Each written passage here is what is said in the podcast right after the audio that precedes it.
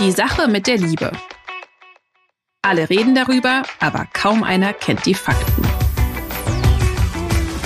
Der Weltpodcast für Singles, Paare und alle, die wissen wollen, was hinter den Gefühlen steckt. Mit den Single- und Paarberatern Anna Peinelt und Christian Thiel. Herzlich willkommen bei der Sache mit der Liebe mit Anna und Christian. Heute haben wir eine Zuschrift mal wieder im Gepäck. Eine Frage von einem Mann, der uns gefragt hat, kann man denn alles, was wir hier besprechen, eigentlich auch auf homosexuelle Paare oder Partnersuchende übertragen? Und ja, ja. Ja, also ich glaube, das wird eine kurze Folge. Ne? Wir schauen mal. schauen wir mal, ja. Ich lese mal vor, ja. Die Zuschrift ist von Paul. Liebe Anna Peinelt, lieber Christian Thiel, ich bin Mitte 40 und höre euren Podcast von Anfang an und immer noch sehr gerne.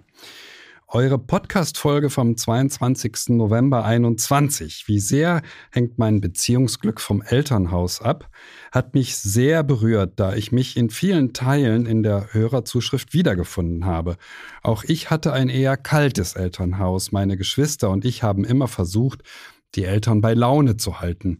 An Umarmungen oder Geborgenheit kann ich mich nicht erinnern.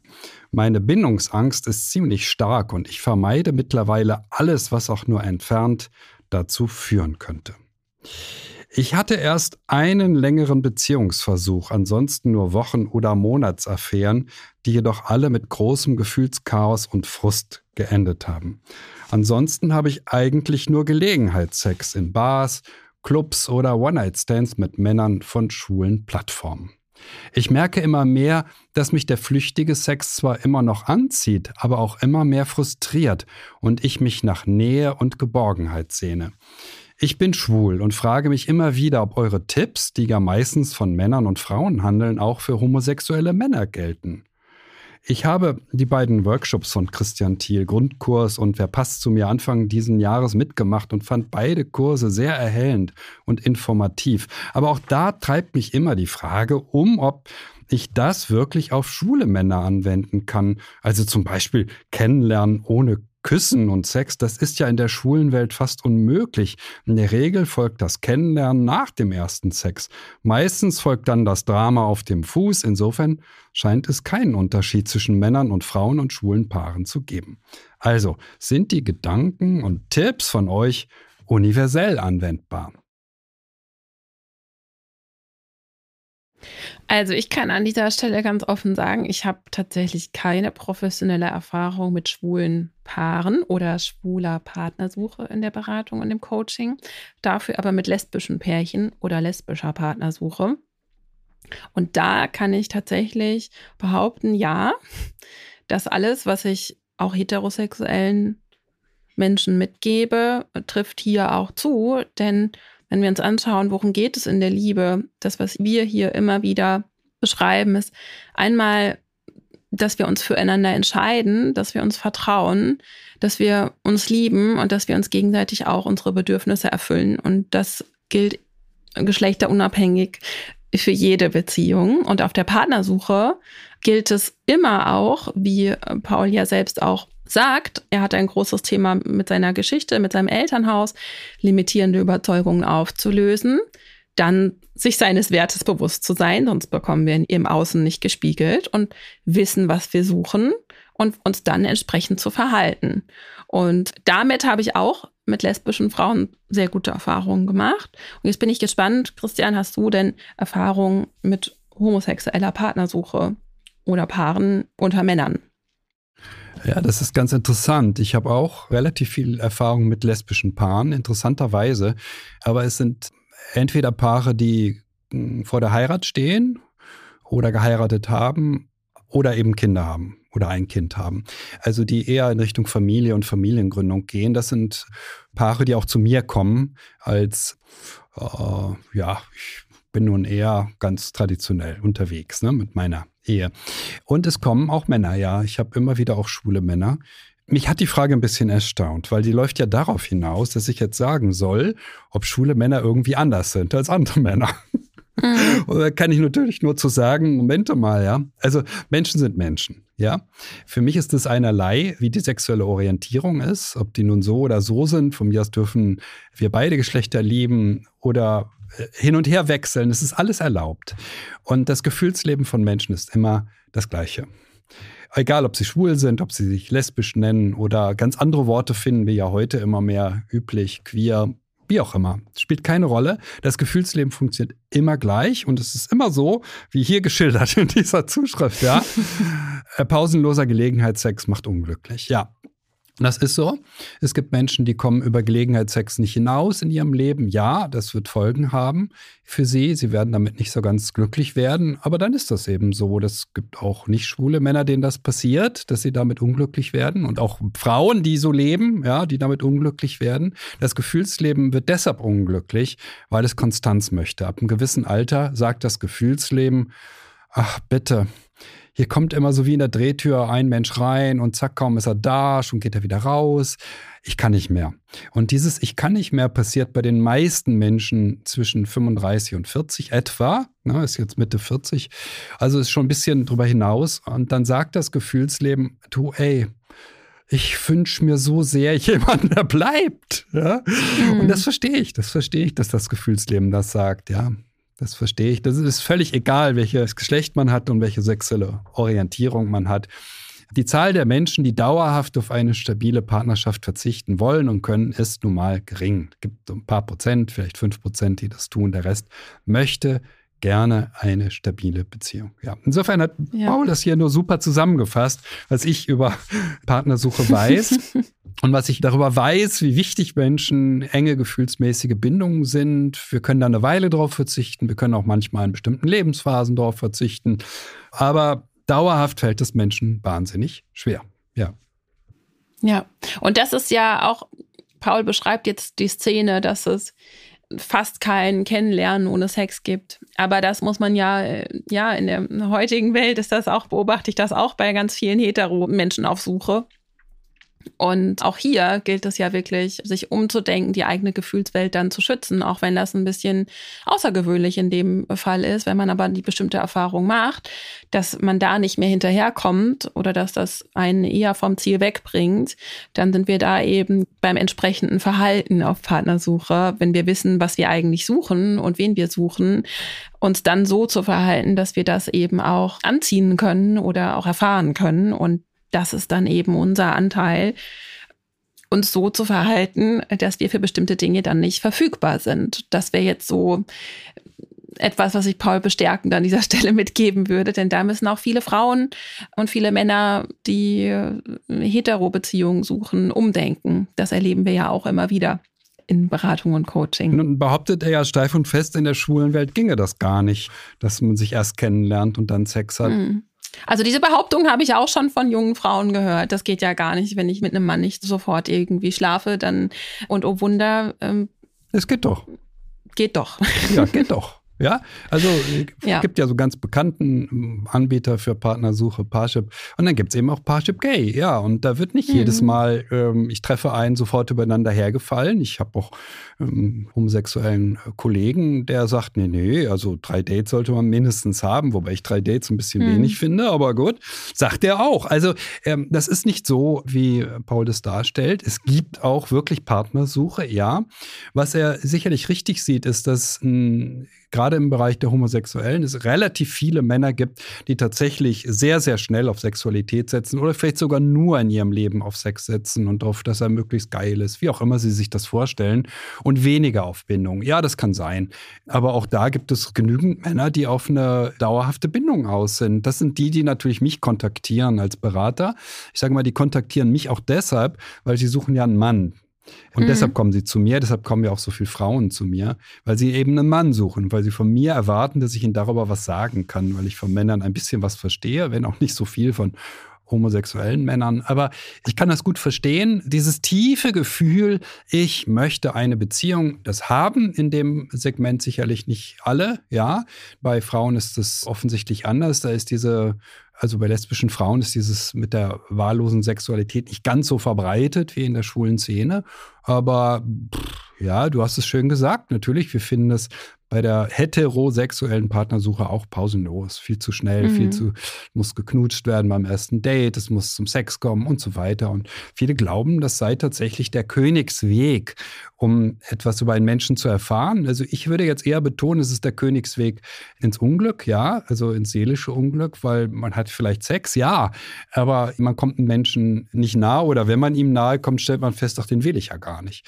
Und dann ist ja. es natürlich sehr frustrierend. Es kommt zu diesen Dramen, die er auch beschrieben hat, ne, diesen Gefühlsdramen, diesen. Enttäuschungen. Oh, das ist wieder der Falsche.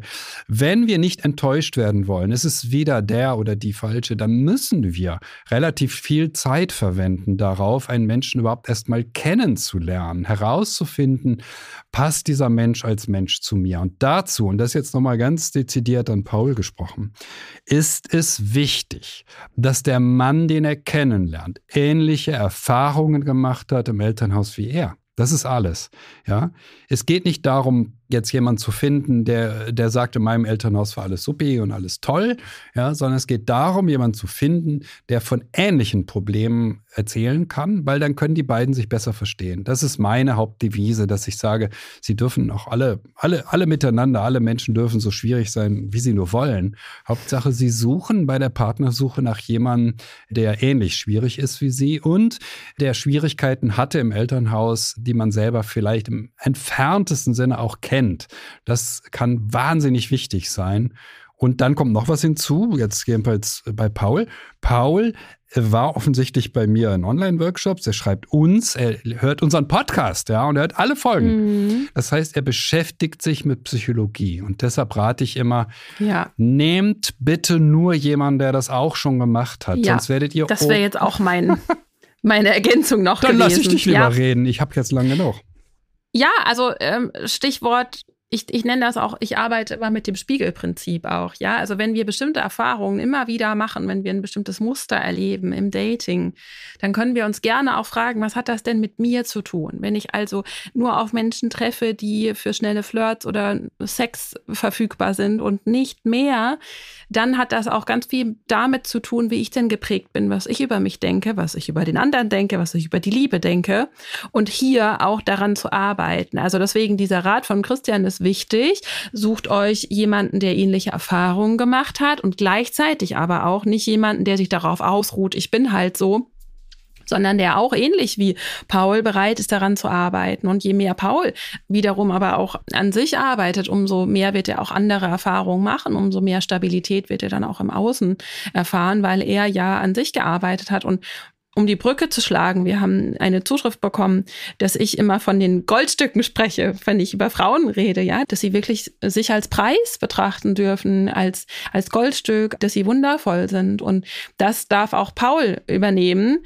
Das dürfen alle übernehmen, wirklich zu sehen, ich bin wertvoll und ich habe ganz viel zu geben. Und Deswegen darf ich auch bestimmte Ansprüche anders kennenlernen, beispielsweise stellen.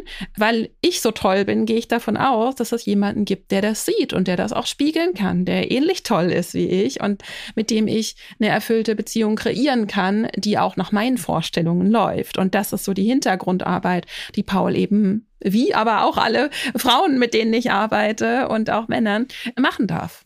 Mhm. Ja, es gibt ja so einen Standardrat, weil ich ja vorhin schon gesagt habe, ich würde ihm raten, doch mal im Internet zu suchen. Und dann sage ich, naja, dann schreiben Sie doch bitte in Ihr Profil rein, ich höre den Podcast Die Sache mit der Liebe. Mm. Und wenn Sie dann vielleicht auch noch ein Buch von Stefanie Stahl gelesen haben, dann schreiben Sie das auch noch rein. So, und das ja. zielt jetzt magisch andere an, die das auch gemacht haben, ja. die vielleicht sich auch ein bisschen mit ihrem eigenen Gefühlsleben beschäftigt haben. Und das ist eine bessere Grundlage ja. für eine Partnerschaft, wenn beide das gemacht haben. Und in dem Fall, ich würde ihm das raten, ja, mach das, ja, und äh, leg ein tolles Profil an, bei welchem Anbieter auch immer, gibt ja noch viele andere. Und such dort und such äh, gezielt das Date mit anderen Männern, die mit dir auf einer Wellenlänge sind. Gerade was diese Themen angeht, Beschäftigung mit sich selber. Und dann mhm. wollen wir mal sehen, was passiert, weil ich würde jetzt Paul Folgendes wünschen, ja, weil er hat ja gesagt, es kommt immer gleich zum Sex beim ersten Date oder zumindest knutscht man heftig rum, weil das dreht ja die Reihenfolge um. Wir sollen doch erstmal verliebt sein und wenn wir uns in jemand mhm. verliebt haben, dann können wir ihn ohnehin nicht mehr prüfen und dann dürfen wir übereinander herfallen oder Die meisten tun es dann jedenfalls. So, ja. Aber wenn man, wenn man so vorgeht, dass es als, an erster Stelle erstmal nur zum Sex kommt, dann ist das mit dem Verlieben natürlich eine komplizierte Sache. Mhm. Es findet dann zu spät statt oder gar nicht statt oder wie auch immer. Nein, ich, ich würde mich sehr freuen, wenn ihm das gelingt. Ja, also erst äh, ein paar Dates und dann äh, er auf verliebt und dann, ja, dann, dann darf man eben gucken, wie geil ist der Sex. Das ist so. Das ist völlig erlaubt. ja, ähm, ja, ja. Äh, aber wenn das eben an erster Stelle steht, dann ist die Wahrscheinlichkeit, dass das Gegenüber wirklich gar nicht zu einem passt, äh, leider sehr, sehr hoch. Und es gibt noch eine zweite Wahrscheinlichkeit, die habe ich jetzt noch nicht erwähnt. Es gibt nicht nur die Wahrscheinlichkeit, das Gegenüber passt nicht zu mir, sondern es gibt auch noch die Wahrscheinlichkeit, das Gegenüber ist durch die Schnelligkeit des schnellen Eingehens auf körperliche Nähe auch überfordert. Der kann das nur, indem er das zum Gelegenheitssex macht, zum Einmalerlebnis macht. Aber das Gefühlsleben selber braucht Zeit, sich an Menschen zu gewöhnen. Das ist ein Gedanke, der fällt vielen schwer, die auf Schnelligkeit setzen, aber ich sehe das in der Beratung wieder und wieder. Je schneller das Kennenlernen verläuft, desto höher ist die Wahrscheinlichkeit, dass jemand, der im Elternhaus sehr viel Kälte erlebt hat, ins Trudeln kommt, ins Stolpern kommt, weil das ihm zu schnell ergeht, dass er in eine Partnerschaft hineinrasselt, regelrecht. Ich kann Paul nur davor warnen, vor der Schnelligkeit. Sein Gefühlsleben wird sich bei ihm für Langsamkeit bedanken. Er wird einen tiefen Bückling machen und sagen, danke, danke, lieber Paul, dass du das jetzt mal langsam gemacht hast. Es ist mein Tempo. Ja, das sehe ich bei vielen in der Beratung und ich vermute auch bei ihm ist das so. Ja, ja. also Paul, wir wünschen dir alles Liebe für deine Partnersuche. Ja. Und hoffen, dass du und alle anderen, die gerade zuhören, ganz viel dafür mitgenommen haben. Ich hatte Unrecht. Ich habe eingangs erwähnt, es wird eine kurze Folge. Wurde es doch gar nicht so. Wir konnten jetzt doch noch ein bisschen was mitgeben. Und ja, wir freuen uns über weitere Zuschriften, wie immer, an liebe.welt.de, sind auch ganz dankbar für das tolle Feedback, was uns immer erreicht. Und neulich war ich bei der Osteopathie, Christian, und dann habe ich einfach eine Gratisbehandlung bekommen, weil meine Osteopathin meinte, was wir machen mit dem Podcast ist so wertvoll, das ja. möchte sie mir jetzt schenken. Krass, oder? Ich werde also, meinen Osteopathen so beim nächsten Mal ansprechen auf diese, diese ähm, Rabatt, den du bekommen mal hast. Gucken, ob ein guter sagen, sag mal, ähm, kriege ich das auch? Ja? Ähm, ja Nein, ja. Das, war eine, das war eine einmalige Sache, aber ich finde das so schön, ja, dass auch Menschen so viel von uns mitnehmen, allein durch diesen Podcast. Weil du das jetzt so schön ausgedrückt hast, muss ich jetzt eine kleine Anekdote noch dazu erzählen, dann wird es noch länger. Du wirst nicht glauben, was mir, neulich, was mir neulich passiert ist. Ja, wir sind so wichtig mittlerweile. Die Sache mit der Liebe hat mich relativ bekannt ja. gemacht. Neulich mhm. kriege ich einen Anruf von einer Frau und die sagt, hallo Christian. Und ich sage, ja, wer, wer sind Sie denn? Sie sagt, wie erkennst kennst du deine Schwester nicht? Ich sage aber, ich habe doch gar keine Schwester, die Annika heißt. Und in dem Moment wurde mir klar, was die gemacht hat. Die saßen ja im Auto und hat Siri gesagt, Siri, ruf doch mal Christian Thiel an. Christian Thiel ist nun wirklich ein häufiger Name. Allein in Berlin gibt es 80 mhm. Christian Thiels, in Deutschland mhm. wahrscheinlich ein paar tausend. Und dann hat Siri mich angerufen, weil Siri dachte, das kann sich doch nur um diesen Christian Thiel handeln. Ja? Wie lustig.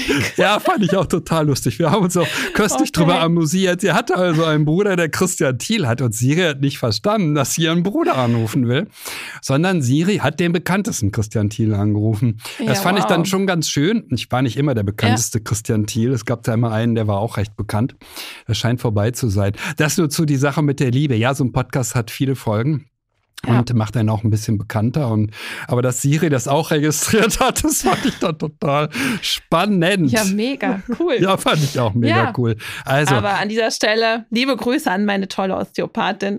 das ja. wollte ich schon immer mal machen. okay. Und ähm, ja. Was machen wir beim nächsten Mal? Haben wir ein Thema? Ja, was machen wir? Wir wissen es noch nicht. Ne? Wir lassen das mal offen einfach.